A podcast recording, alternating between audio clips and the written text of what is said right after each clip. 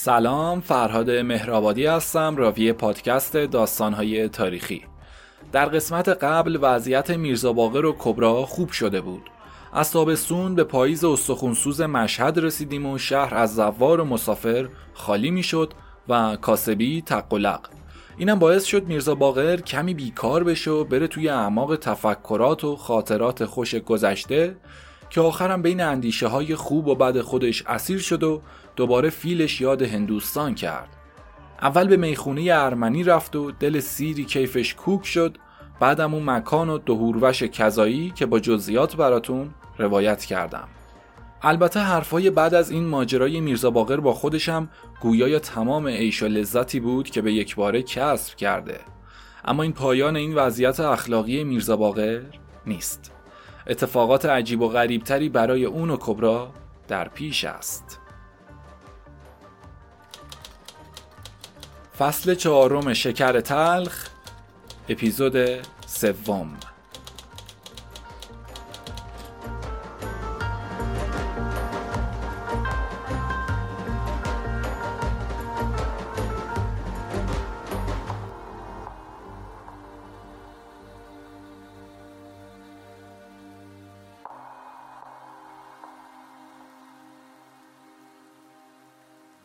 امروز بعد از رسیدن به پای دکان و بسات کارش تمام حواسش متوجه ایاب و زهاب آبرین و رفت آمد مشتریان بود.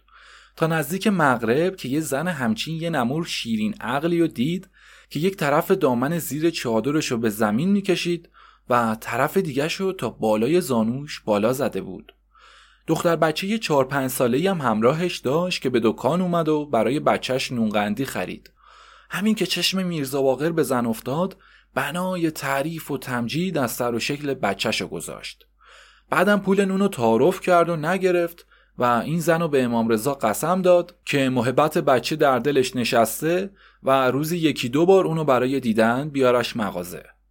زن هم که از اول همچین نیش خودشو باز کرده بود و بند و بار درستی هم نداشت قول داد که خواهش اونو بپذیره. در حالی که دست بچه رو گرفته بود چنان که انگار نمی‌خواست دکان میرزا باقر رو ترک کنه وا رفته و بیحال دختر بچه خودشو می‌کشید و همچنان به پشتش نگاه می‌کرد. زن راه خودشو در پیش گرفت و پیچ بازارچه رو پشت سر گذاشت. این صحنه میرزا باقر رو در خودش غرق کرد. بریم تو افکار میرزا باقر. نه بابا از حق نگذری بعد چیزی هم نبود. چقدر ساده و خودمونی رفتار کرد. چاک پیرهنش تا وسط سینش باز مونده بود. رو گرفتنش هم همچین بود که تازه دارن چادر سر کردن یادش میدن. دیدی گفتم جوینده یابنده است؟ خدا روزی رسونه.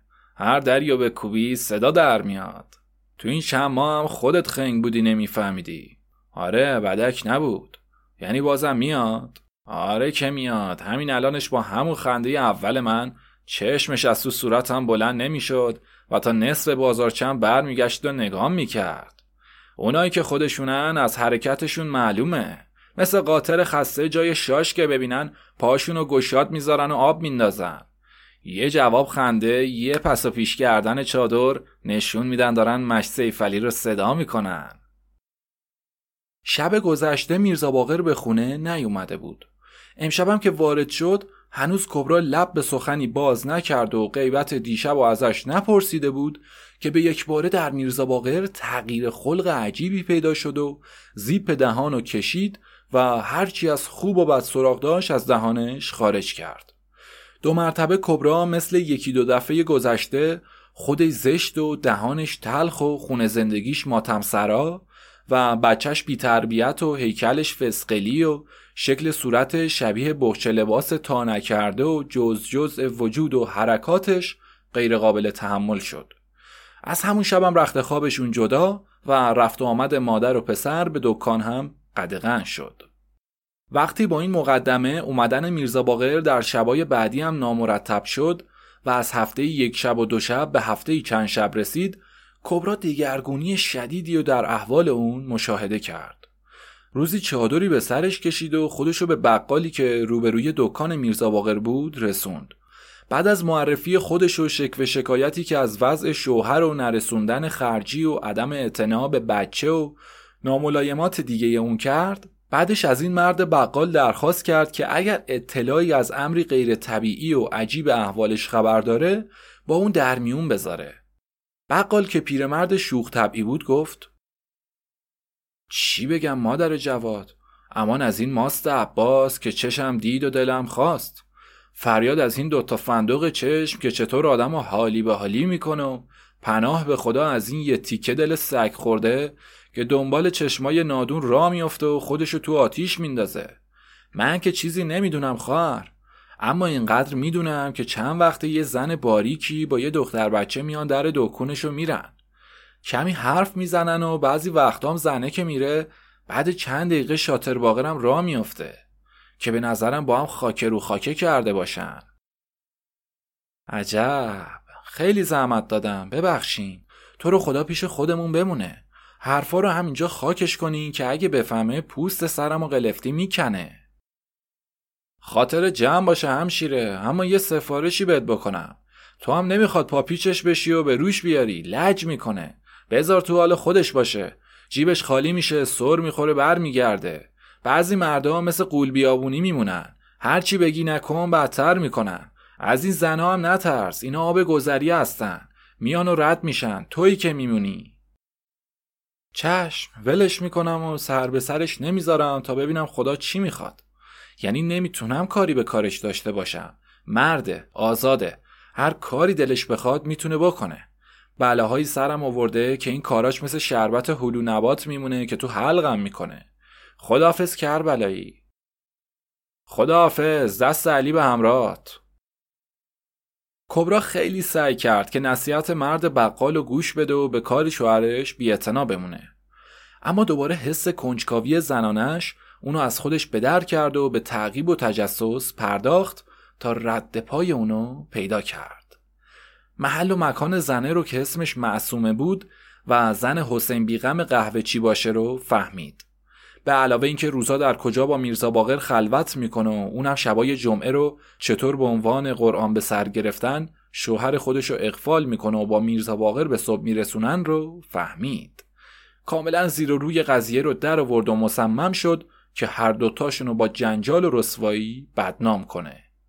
اما حق نون و نمک و مقام زن و مردی و احترام بزرگتر و کوچکتری کبرا رو از هر اقدامی من می‌کرد و سر جای خودش به انتظار پیش آمد نشوند. در این ایام هر روز و هر ساعت فشار روحی و مسئولیت کبرا دائما شدیدتر و غیرقابل تحملتر می‌شد. از طرفی باید بیمهری شوهر و جور رقیب تازه رو هموار کنه و تنگی و سختی مخارج خونه رو به دوش بکشه و از طرف دیگه باید خلایی که در دل جواد از کمبود مهر پدر به وجود اومده بود رو پرو جبران کنه از این رو جواد و خیلی جواد جان صداش می‌کرد و بیشتر از قبل به خواسته و بهانه هاش توجه می‌کرد. در انظار دیگران به بزرگداشتش میکوشید و هر شب از درس و مشقش تعریف می‌کرد. بعضی اوقات با خودش به حرم میوردش و گاهی شبا بنا به درخواست اون به یاد ایام کچلیش قصه حسن کچل رو می‌خوند. و در شبایی که فرداش تعطیل بود و بیشتر می‌تونستن بیدار بمونن قصه ملک ابراهیم رو براش تعریف می‌کرد. یا دیگه اینکه در تهیه غذا با اون مشورت می‌کرد و در امور خرج خونه مشارکتش می‌داد. چون در هر صورت با لاقیدی و ناشایستگی ذاتی میرزا باقر اونو پدر لایقی برای جواد نمی‌دونست. بیشتر به تعلیم و تربیتش میکوشید و جز و کل حرکاتشو زیر نظر می‌گرفت.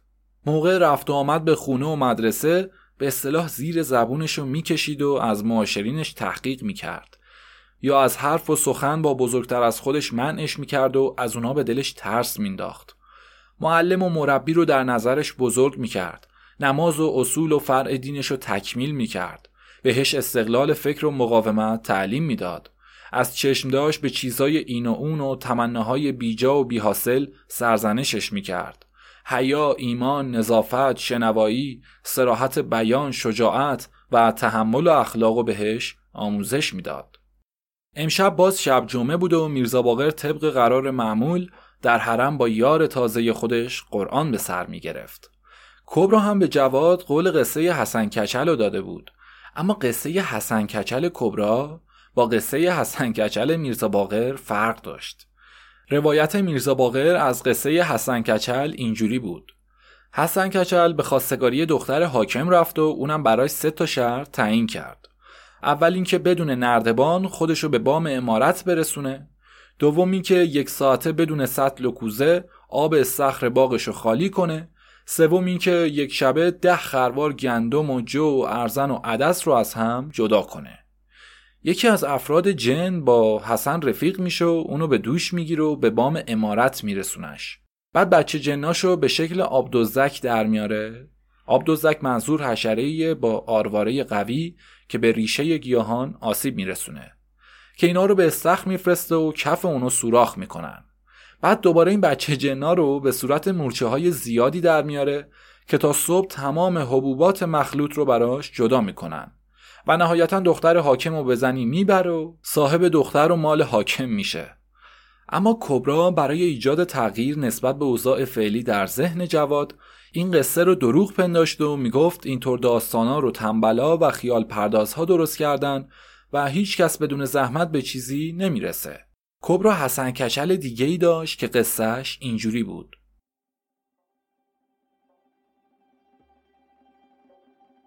یکی بود یکی نبود.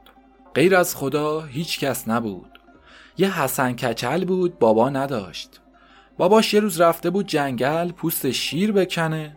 اما شیر پوست باباشو کند و خوردش و بی بابا مونده بود. ننش هم ناخوش شد و حکیم به ننش گفت از چیزایی که واسش بده پرهیز کنه. حل حوله و روهم روهم و غذاهای مونده شب و بو گرفته نخوره. ننه حسن کچل نشنیده گرفت و خورد و اونم مرد. ننه حسن کچل هم از دستش رفت و تک و تنها موند. اما وقتی که ننه می‌خواست بمیره به حسن کچل اینجوری وصیت کرد. ننه جون تا حالا هر جور بود گذشت. بابا داشتی اختیار دست بابات بود. اما از این به بعد اینو بدون که خودت همه کاره خودتی. اگه خواستی زندگی کنی یه جوری زندگی کن که شیرین و دلچسبت باشه. وصیت ننه تو گوشش بوده و بیکس و تنها تو کوچه ها راه می‌رفت و فکر می‌کرد چه کار کنه که حرف ننش رو به انجام رسونده باشه. با خودش حرف می‌زد و می‌گفت چه کاری پیش بگیره که زندگی دلچسبش باشه. که یهو چشمش به یه پیرمرد خورد که پهلوی دستش را می‌رفت و حرفای اونو گوش می‌داد. پیرمرد وقتی از حرفای حسن کشل حالشو فهمید دلش واسه بیکسی سوخت و با خودش تصمیم گرفت که خدمتی به اون بکنه. پیرمرد گفت من پادشاه چهار ملک آتیش و باد و آب و خاکم. می‌تونم یکی از اونا رو گماشته تو کنم که هرچی دوست داری واسط فراهم کنن. حالا بگو ببینم. خوشت میاد خورشید و وادار کنم یه کوه طلا رو آب کنه و جلوت بریزه که هر کاری باش دلت بخواد به انجام برسونی؟ حسن کچل فکری کرد و گفت نه اینو نمی‌خوام. واسه اینکه من تا حالا یه شی یه شی بهم دادن. اگه یهو صاحب این همه پول بشم اولا بلد نیستم چجوری خرجش کنم و چهار روزه نفلش می‌کنم. بعدشم زورداران میگیرنم و میکشنم و از شنگم در میارن. یا هیچ کدومشم نشه اصلا هم بتونم خودم رو با کمک پولا به بالا بالاها برسونم و مردم رو زیر اختیارم بگیرم.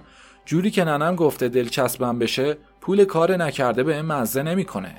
مردمم که می‌بینن این همه پول یهو به چنگم افتاده تو دلشون به هم عقده و کینه پیدا می‌کنن و با هم دشمن میشن. اگرم خدمتی واسم انجام بدن و تعظیم و تکریمی داشته باشن واسه خاطر پول و ترس انجام میدن.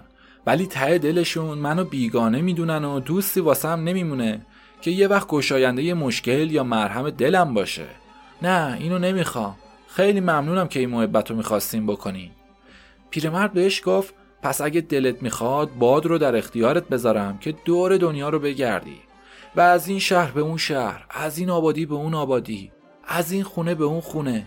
خبر ببری خبر بیاری. خراب کنی و به هم بریزی. تو هر سولاخی سر کنی و سر از کار مردم در بیاری. همه رو از خودت بترسونی. هر چی می‌خوای گیر بیاری. حسن کچل گفت نه این کارم به دلم نمیچسبه.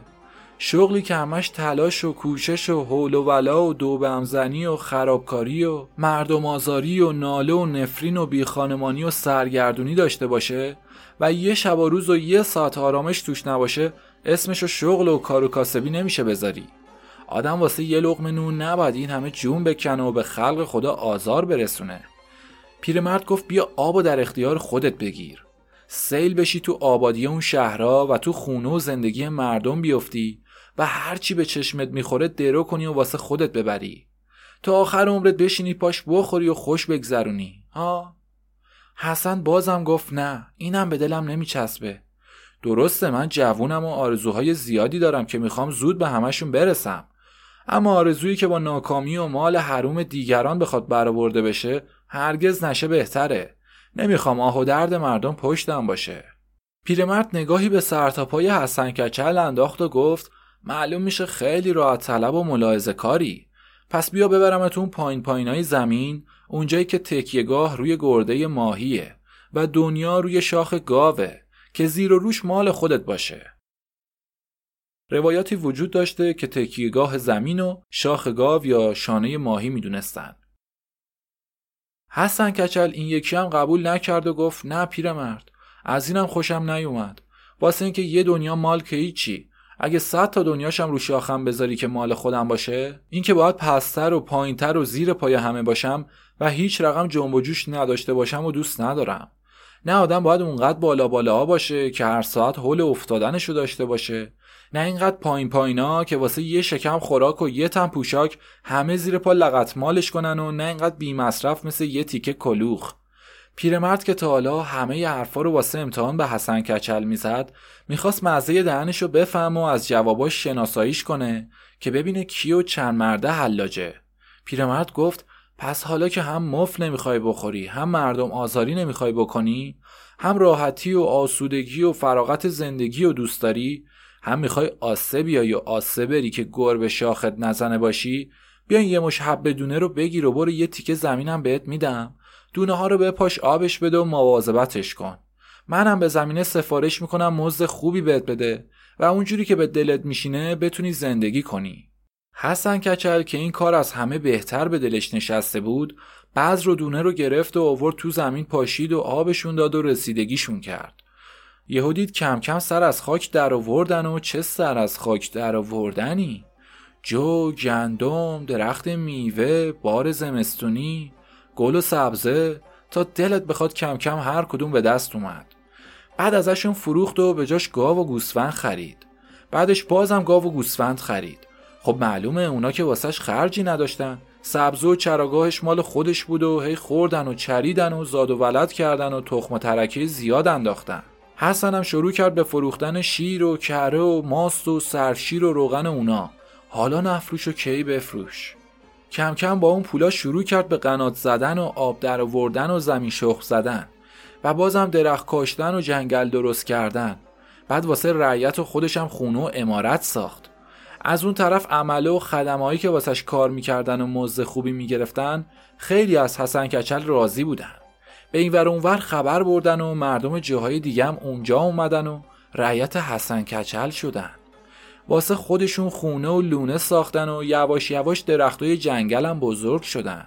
و توی اونا هم حیوانای جنگلی جور و جوری مثل پرنده و چرنده و درنده و میمون و شغال و خرس و خوک پیدا شدن و اونا هم که دیدن صاحب این جنگل آدم خوبی و آزارش به کسی نمی‌رسه باهاش دوستی کردن و هر کدوم قرار گذاشتن یه خدمتی واسش گردن بگیرن. حالا بیا و تماشا کن و حسن کچل رو ببین به چه مقامی رسیده. بلبل و غناری و سهره و کبک و کفتر و خروسای قشنگ جنگلی واسش آواز میخوندن. میمونا واسش میوه و خوردنی های خوب و گیاه های قشنگ می آوردن فیلا بهش سواری می‌دادن و بزای کوهی جلوش میرقصیدن و شاخ به شاخ می‌زدن و سرشو گرم می‌کردن. نمی‌دونی چه عالمی واسه خودش درست کرده بود. تا این شد که یه شب پادشاه پریون که از اونجا رد شده بود و اون همه آبادی و عدالت و آرامش رو تو جنگلای حسن کچل دیده بود به حسن کچل پیغام داد که اونم می‌خواد بیاد زیر سایه اون و جزو رعیتای اون بشه.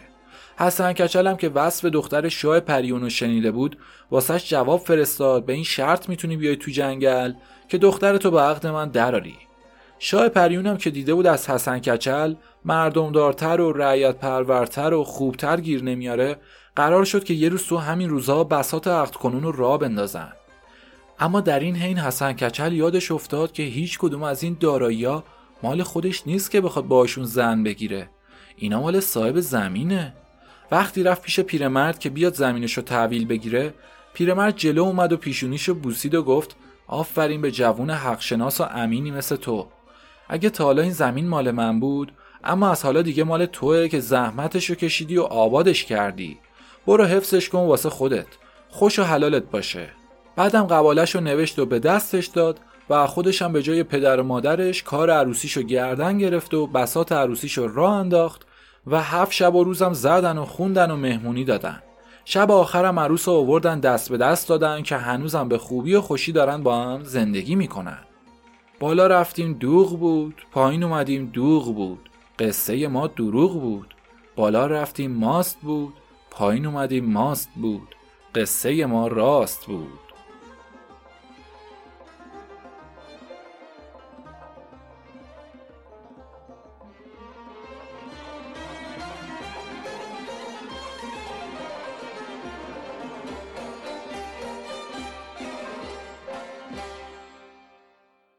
فکر می‌کنم کلمه حسن کچل و 26 بار به زبون آوردم. به عبارتی ما رکورد زدیم. این ماجرا هم از اون دست داستانایی بود که پیشنهاد می‌کنم اگر حوصلش رو داشتید دوباره با دقت گوش کنید که پیام های داستانو بهتر متوجه بشید. به حال از قصه های قدیمی ایرانی است. در این وقت که جواد از لذت این قصه مست شده بود کم کم چشماش به هم اومد و در خواب عمیقی فرو رفت. کبرا هم کماکان گرفتار افکار اندوه باره خودش شد. خداوندا باز این مرتی که سنار به خودش دید و هوا ورش داشت. همچین داره میره که بادم به گرد باش نمی‌رسه. یعنی آخه تا کی؟ تا چند سال بگم خوب میشه و صبر کنم و خون دل بخورم. من که پوست و سخون شدم بس که با این بیفکر سر و کله زدم و قصهش خوردم. همین الان که من دارم اینطور آتیش می‌گیرم ببین اون با زنیکه سوزمونی کجا خوش باشن و چجوری دل میدن و قلوه می‌گیرن و شب و چطور به صبح میرسونن. لابد همچینم که زنیکه از شوهرش بدگویی می‌کنه که فلان و بیساره. تا شوهر من خیال نکنه فاحش از الله علاجش بدونه حتما شوهر منم واسه اینکه خودشو خوبه کنه از من بد میگه که زشته ریزه شلخته است. از اول دوستش نداشتم و زن نیست. هزار عیب و علت پنهان و آشکار واسم درست می‌کنه. آره دیگه. از سر شب تا حالام هر چی باید بگن گفتن و هر چی باید بخورن خوردن. الانم وقت خوابشونه که دست گردن هم بندازن و سینه به سینه هم بچسبونن. حالا ببین زنه رو چقدر دوست داشته باشه و چطوری باهاش بغل خوابی می‌کنه. کم کم مثل اینکه تصورات ریزکاری های اونا دیوونش کرده و عقلش رو گرفته باشه بی اختیار یقه پیراهنش رو گرفت و پاره کرد و شروع کرد به مشت کوبیدن به سر و سینه خودش و ناله نفرین. وای که دارم میترکم. الهی ای مرد پایین تنه بی ساب موندت رو تخت مرد شورخونه ببینم که همه چی تو روی اون نذاشته باشی و مثل طفل بیننه دائم رو دستت نمونده باشه که تو گواره این و اون بذاری.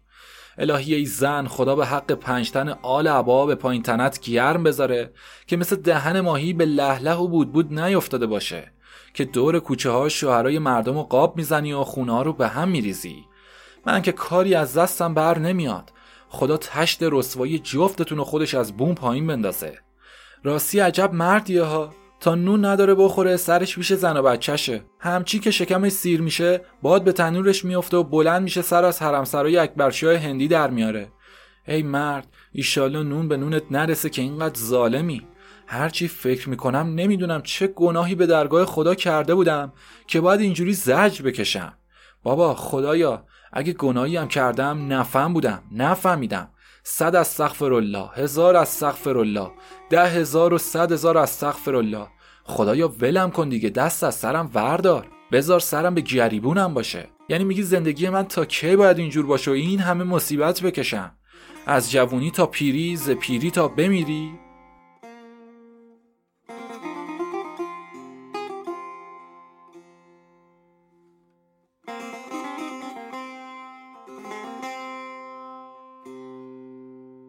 هیچ. چند تا شب جمعه دیگه به همین منوال گذشت. تا شبی که حسین بیغم شوهر همون معصوم خانوم که با همه بیغمی خودش به فکر و خیال افتاده بود از بیرون موندنهای شبای خاص و غیبتهای گاه به گاهی زنش دچار سوء گمان و تعصب شده بود. حسین بیغم به خودش اومد و از ترس اینکه مبادا زنش به اسم مراسم احیا در حرم و قرآن به سر گرفتن کلاه دروغ و خیانت سر اون می‌ذاره در وقتی که معصومه برای خرید به کوچه رفته بود ملوک دخترشو که دستیار مادر اما به چشم مردم گواه اسمت مادر در شبای خوشگذرونی اون به حساب میومد رو ناخداگاه صدا کرد و روی زانوش نشوند چند تا آب نبات که از مزه تریاکاش بود از جیبش در و به دستش داد و از اون به پرسجو بر اومد خب ملوک جون دیشب با ننه کجا رفتین بابا؟ هیچی دیگه مثل هر شب جمعه رفتیم خونه امام رضا چجوری رفتین بابا جون؟ ننه لباس قشنگاشو تنش کرد و جورابای مهمونیشم که رکاب نداره پوشید و بزک کرد و رفتیم خونه امام رضا چجور بود قربون دخترم برم؟ یه دونه اتاق یه دری بود که یه پردم جلوش آویزون کرده بودن خب باری کلا دخترم. امام رضا تنها بود یا زن و بچهشم بودن بابا؟ نه خودش تنها بود. هیچ وقت زن و بچهش نیستن. یه ساعت که نشستیم اومدش. خوش به حالت که امام رضا رو تونستی ببینی بابا. من الان چهل سالمه تو خوابم نتونستم ببینمش. بگو ببینم چه جور آدمی بود دخترم. یه آقای قد بلند بود. از شما جوونتر با شونه های پهن و کلاه نمدی قهوه‌ای. سرش هم مو نداشت. ریشش چجور بود جونم؟ بلند بود یا کوتاه؟ نه بابا اصلا ریش نداشت. صورتش پاک پاک بود.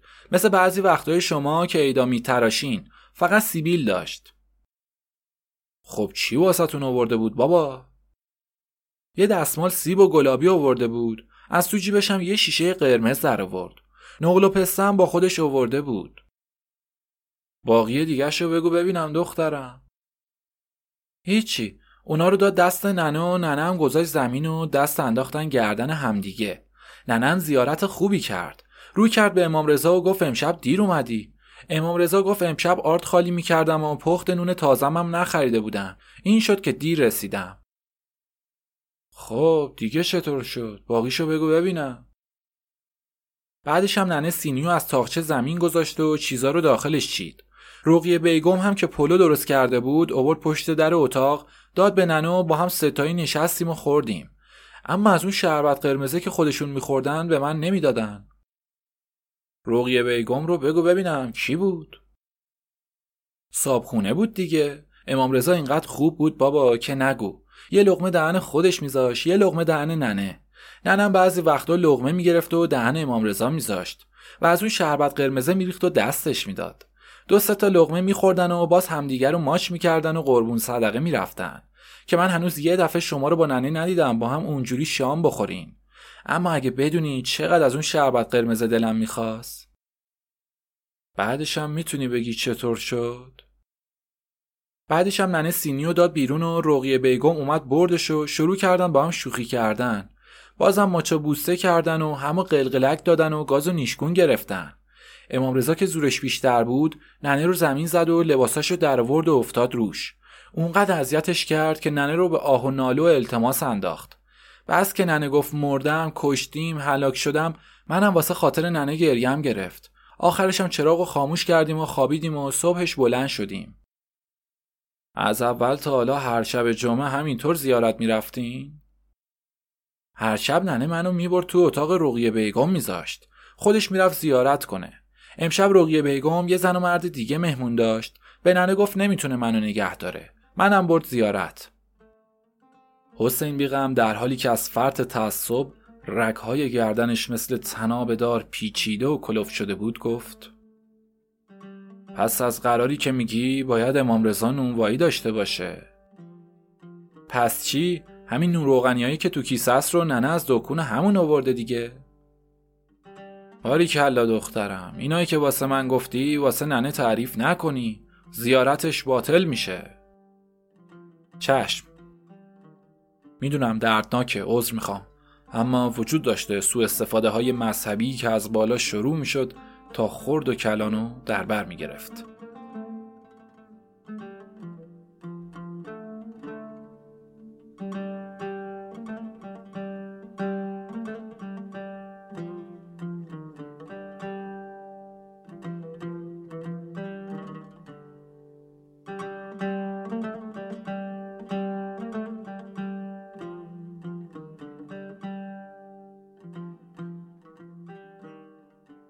تا برگشت معصومه که حدود یک ساعتی طول کشید حسین فکرای زیادی کرد و نقشه های سختی کشید. از جمله اینکه موهای زنشو بتراشه و بین پاهاش سرب آب کرده بریزه و سینه هاشو ببره و شکمشو سفره کنه. یا برای میرزا باقر اینکه دکانش آتیش بزنه و شب سر راهش بیست و از پشت سر کاردیش کنه و آب جوش به صورتش بپاشه. یا برای زنی که اونا رو راه داده شب خونش رو به آب ببند و ما رو اغرب داخل خونش بریزه و پشت در خونش شکمش رو سفره کنه اما وقتی خیالاتش به هیچ نقطه دلچسبی نرسید از خونه بیرون اومد و برای رفع خماری و اینکه تدبیر کامل و فکری عملی کنه راه قهوه خونه رو در پیش گرفت و خودشو پای منقل و وافور رسوند. قشنگ داشت جهنم و با تمام تجهیزاتش میساخت که برنامه عوض شد. بریم تو دل و ذهن سنگین و غمگینه حسین بیغم. بله بهترین چارهش اینه که آدم دندونی که درد می‌کنه رو بکنه بندازه بیرون و یه عمری دردشو نکشه که آخرش هم واسش دندون نشده باشه. هر کاری دیگه هم بخوای بکنی جز اینکه دردسر خودتو بیشتر و غم و غصت رو زیاد کنی کاری از پیش نبردی و بازم علاج آخر این درد رو نتونستی پیدا کنی. تو رو حسین بیغم میگن و غم این چیزا رو نباید به دلت را بدی. واسه یه زنم که طلاقش از یه توف از دن بیرون انداختن راحتتره نباید خودتو گرفتار غم و غصه کنی. چاره یه زن بدکارن طلاقه. و سلام از قدیم گفتن خودم خوب باشم و خواهرم. گور پدر مادرم که دختر مردمه. آدم واسه زنی که با شیر نخورده نباید اینطور خودشو تو درد سر بندازه. واسه یکی باید قش کنی که واسه تب کنه. چیزی که تو شهر فراوون زنه. تو سر سگ بزنی جای وق زن زن می‌کنه. معصومه نرفته صد تا سکینه جاش میشینه. منو ببین که می‌گفتم معصومه راستی راستی از چهارده معصوم و چیزی که به خاطرم خطور نمی‌کرد این بود که پالونش بتونه کج بشه. زنی که نماز شبش ترک نمیشه و یه ذره ترشح که بین پاهاش بشینه هزار بار تا کمر مثل مرغابی خودشو توی حوز می‌کنه بعد زیرشو که دراری می‌بینی بدکاره در میاد. وای به باقی دیگه. من که یواش یواش مثل اینه که از ننه خودم هم داره شک ورم میداره. اصلا اگه درستشو بخوای یا باید قید زن بزنی و تا آخر عمر یا آلغوز تنها زندگی کنی. یا اگه بخوای بازم زن بگیری باید شطور دیدی ندیدی بگیری و چشاتو هم بذاری تا بتونی زندگی کنی. واسه اینکه این بد مروت مال زن نه سر چپاق و وافوره که چوب کلوف توش کنی ترک وردار و معلوم کنه. نه شیپور و نقاره است که دست بهش بخوره صدا دراره. مثل کاسه شیره میمونه که تو خونت گذاشته باشی. شب بری بهش سر بزنی دست بهش نخورده باشه. یا روزی صد تا انگشت توش نکرده باشن. کجاشه که نشون بده و کدوم آدمیه که بتونه ازش سر در بیاره. خب حق دارن. مال خودشون ارث بابا. نه خان داره نه کت خدا. غیر از این که خودشون نخوان کیه که بتونه جلوشونو بگیره؟ مرتی که رو نگاه می‌کنی با صد تا نگهبان آقا باشی زنای اندرونشو نمی‌تونه حفظ کنه. داستان بیابرویش تو قهوه خونه گفته میشه. اون وقت حسین بیغم تریاکی و شیرهی و می‌خوای بتونه جلو زنشو داشته باشه؟ بله. هر آن باقی که نخلش سر به دربی مدامش باغبون خونین جگر بی. بباید کندنش از بیخ و از بن اگر بارش همه لعل و گوهر بی. از دو بیتی های بابا تاهر نه آدم مرغ تو خونش نگه داره که زحمت کیش کیش کردن خروسای همسایه رو داشته باشه. نه زن بگیره و همیشه یه مش چماق به دست دور خونش کیشیک بکشن اصلا چرا آدم چیزی که گاه به گاه کارش داره رو بخره و قرضیش نکنه که دیگران ازش قرض کنن؟ حرف شاعر دومی نداره که میگه هر که شیرینی فروشد مشتری بر وی بجوشد. یا مگس را پر ببندد یا اصل را سر بپوشد. از غزلیات سعدی. بله همین چارشه. حالا که ما نمی‌تونیم چشم مگسا رو ببندیم و در اصلمون رو بپوشونیم اصلا خود کوزش رو دور میندازیم و خیال خودمون رو یه سره راحت می‌کنیم. نه گوشت شکار نه تازی.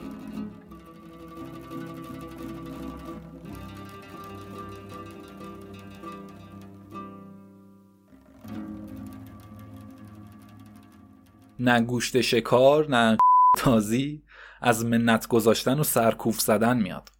یا به عبارت دیگه نه خیرشو می‌خوام نه می‌خوام ریختشو ببینم.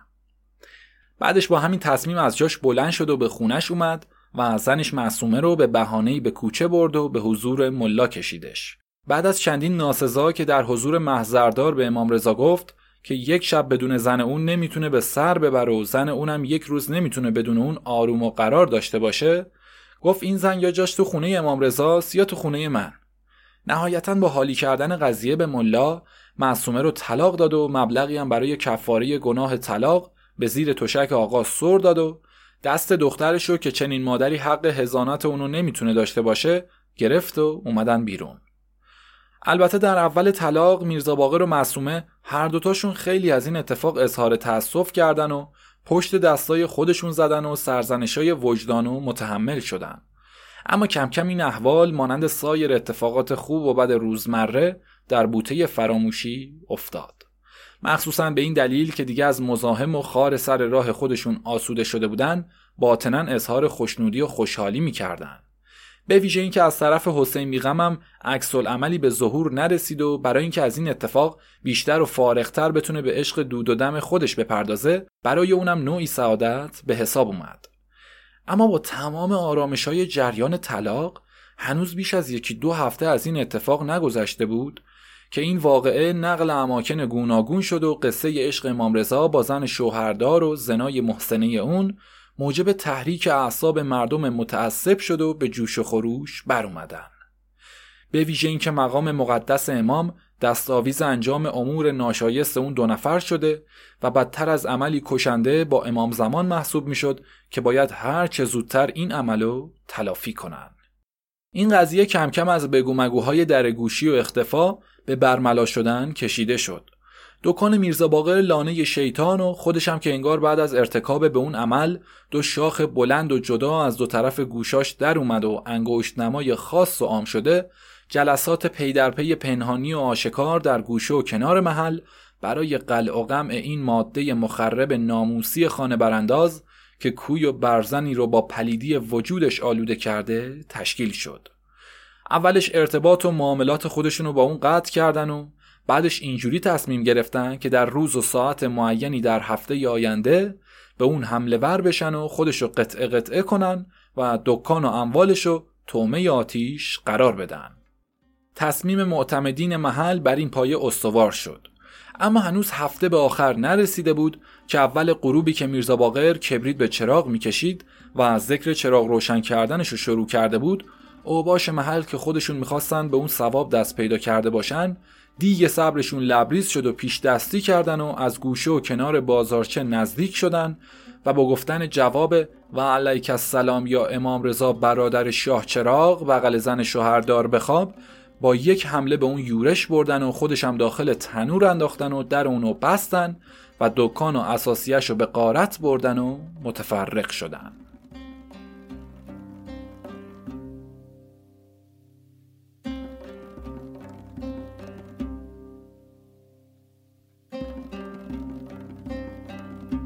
در این بین خوبی این اتفاق برای میرزا باقر این بود که از کسادی روزای اخیر آتیش و خمیری در تنورش به جا نذاشته بود. آتیش پخت صبحش تا اون ساعت رو به خاموشی رفت و اوباش محل جهت غارت دکان نقشه ریسفیدان و غیرتمندان واقعی رو که در تهیه مقدمات کار منتظر روز موعود نشسته بودن رو به هم ریختن و میرزا باقر نهایتا تونسته بود از تنور بیرون بیاد و پا به فرار بذاره. میرزا باقر اومد خونه و کبرا گفت ها شاتر باقر چه عجب! باز تو خونه پیدات شد. این چه حال روزیه؟ رنگ و رود چرا اینطور آتیش گرفته شده؟ خب معلومه دیگه. با معصوم خانم و مرزی خانم خوش میگذروندین. عرق شراب میخوردین گل انداختی. خاک و خل و خاکستری هم شدی. مست بودی به گوشه کناری افتادی. ببینم امشب حرم نبود که بمونین و احیا داشته باشین و قرآن سر بگیرین که اومدی خونه؟ پرچونگی نکن حوصله ندارم. بذار به درد بی درمون خودم باشم. آها فهمیدم. به نظرم معصوم خانوم به کس دیگه ای وعده داده و قالت گذاشته. یا اومده مرزی خانوم و در دکون دیده قهر کرده و رفته. واسه همینه که حوصله نداری. البته کبرا ماجرای مرزیه هم درست می‌گفت. اینم زن مستی بود که این اواخر با میرزا باقر رابطه پیدا کرده بود. میرزا باقر گفت اگه دست از سرم ور میداری باید بهت خبر بدم که دیگه دکون مکونی نمونده که معصوم و مرزیه ای پاش واسطه باشن. همین الان اهل محل ریختن توش و هرچی بود و نبود و غارت کردن. چیزی هم نمونده بود که ریز ریزم کنن. پس بگو چطور شد که پات از این طرف برگشت؟ واسه این بود که نمی‌خواستی این خبر بد اونجا ببری. گفتی با این ریختم پیش خانوم برم دلش تکون می‌خوره یا رو برمیگردونه. خب الهی صد هزار مرتبه شکر که از این آقایی و بزرگی هم افتادی. از تخت پایینت کشیدن و عروس بیتونبون شدی که کنج صندوق خونه بشینی. امیدوارم روز بدتر از اینتم به همین زودیا ببینم که دوباره خیلی به هارهاری افتاده بودی. خدا خر و شناخت که شاخش نداد و ما رو فهمید چه جنسیه که پا واسش نذاشت که یه روزه هیچ جونداری روی زمین باقی نمیذاشتن. وای که هنوز خدا رو شکر که اگه یه کنه نفتی داشتی دنیا رو با آتیش میکشیدی. من و بچم بعد و اخ شدیم. خونه مرد شورخونه شد. قضام شکم تو اسحالی کرد. سرتاپامون عیب و علت شدیم. باز قارپت و معصومه و مرزیه پیدا شدن و با همون یه پیاله که چهار تا نون رو میخود دو تا مشتری پای دکونه دیدی مست شدی. خدا رو انکار کردی و دنبال گوساله سامری دویدی و موسا شدی. ساب دستقاله شدی و تو گندمزارای مردم افتادی. تا شنفته بودیم اینو شنفته بودیم که مرد وقتی تنبونش دوتا میشه زنش زش میشه خونش تنگ میشه. نشنیده بودیم برهنه و آتیشبازی باز خدا رو شکر که آقایت از این بیشتر طول نکشید. اگر نه که ما رو به سلابه میکشیدی و زیرمون تنور روشن می‌کردی. خوب شد. دلم خنک شد. قربون دستشون که این نمرود رو از تخت پادشاهی پایین کشیدن. خب معلوم جونم مشتهد نشده بودی که از نجف برگشته باشی و مردم پابوس و دستبوست بیان. بغل زن مردم خوابیده بودی. تو دکونت میریزن و قارتت می‌کنن و آتیشت می‌زنن. پس می‌خواستی چی؟ هر کدوم یکی یه کاسه نبات چش روشنی واسط بیارن؟ کبرا قشنگ پتک و بارود شده تو مغز میرزا باقر. با صحن برهنه و آتیشبازی منظور ولخرجی و مهمانبازی فقیره. اما در اینجا مثل اینکه متوجه تندرویی خودش شده باشه همچین یه نمور لحن سخنش رو تغییر داد و گفت باز برو خدا رو شکر بکن که تنور آتیش نداشت که لبو تنوری می شدی لاقل جونتو تونستی در ببری. دکون به جهنم. قصدت این بود به خاک سیامون بنشونی که خیالت راحت. نشوندی. دست در نکنه. به روباه گفتن اگه می‌خوای دردت خوب بشه یه مشت خاک از تپهی که روش پریده باشی گیر بیار و زبون بزن. گفت هرچی فکر می‌کنم تپه باقی نذاشتم که بتونم خودم رو درمون کنم. حکایت توه. ترونو به گوه کشیدی بس نبود. هم مشهد مونده بود که اینجا را مثل ترون کردی. یه سره آسوده شدی دیگه نه اینجا بتونی بمونی نه پول داشته باشی که رو به خراب شده خودت بیاری. به طوری که گفته شد در این بین زن مسن و ثروتمندی به نام مرزیه در این اوقات فریفته میرزا باقر شده بود که گهگاهی هدایایی می‌برد و اظهار علاقه می‌کرد. اما از اونجا که معصومه یعنی زن همون حسین بیغم که طلاقش داد کاملا تونسته بود به اصطلاح دلی از میرزا باقر ببره. میرزا باقر هم با تمام وجود شیفته معصومه شده بود. پس هرگز برای مرزیه سمبالات توفیقی به دست نیومد. مرزیه حتی با طمع زیاد مالی هم نتونسته بود اون آهوی وحشی رو به دام بندازه. تا در این روزا که معصومه بی شوهر و خرج میرزا باقر هم دو برابر شده بود در فشار و تنگنای بی حد مالی قرار گرفت. که مجبور شد روی به مرزیه بزنه. بلکه گشایش کار خودش از طرف اون فراهم و هموار کنه. واسه همین مجبور شد در ملاقات آتی با چهره بازتری با مرزیه برخورد و اونو به رابطه با خودش امیدوار کنه. هیچی پرده آخر. مرزیه که در این اواخر بیشتر از جهت کم اعتنایی میرزا باقر عشقش به مرحله جنون رسیده بود میرزا باقر این پیش آمد و به فال نیک گرفت و به مرزیه هم قول داد که حتما این خار چشم یعنی معصومه رو از سر راهش دور می‌کنه و خودشو در اختیار اون می‌ذاره. مرزیه نه تنها قرار شد عهدهدار مخارج میرزا باقر و زن و بچهش بشه بلکه سرمایه کسبی هم در اختیارش خواهد گذاشت. طولی نکشید که این قول و قرار خود به خود به مرحله عمل در اومد و معصومه که به وسیله رقیه بیگم آشنایان تازه و پولدارتری پیدا کرده بود راه خودشو گرفت و رفت. و میرزا باقر هم فعلا و اجبارا متعلق به مرزیه شد. رقیه بیگم هم رابط و جوش این کاراست دیگه. آخر این حرفا مرزیه به قول خودش وفا کرد و دکانی نزدیک خونه خودش که زیر گذر تقیبنگی بود برای میرزا باقر برپا کرد. فصل چهارم شکر تلخ پایان اپیزود سوم.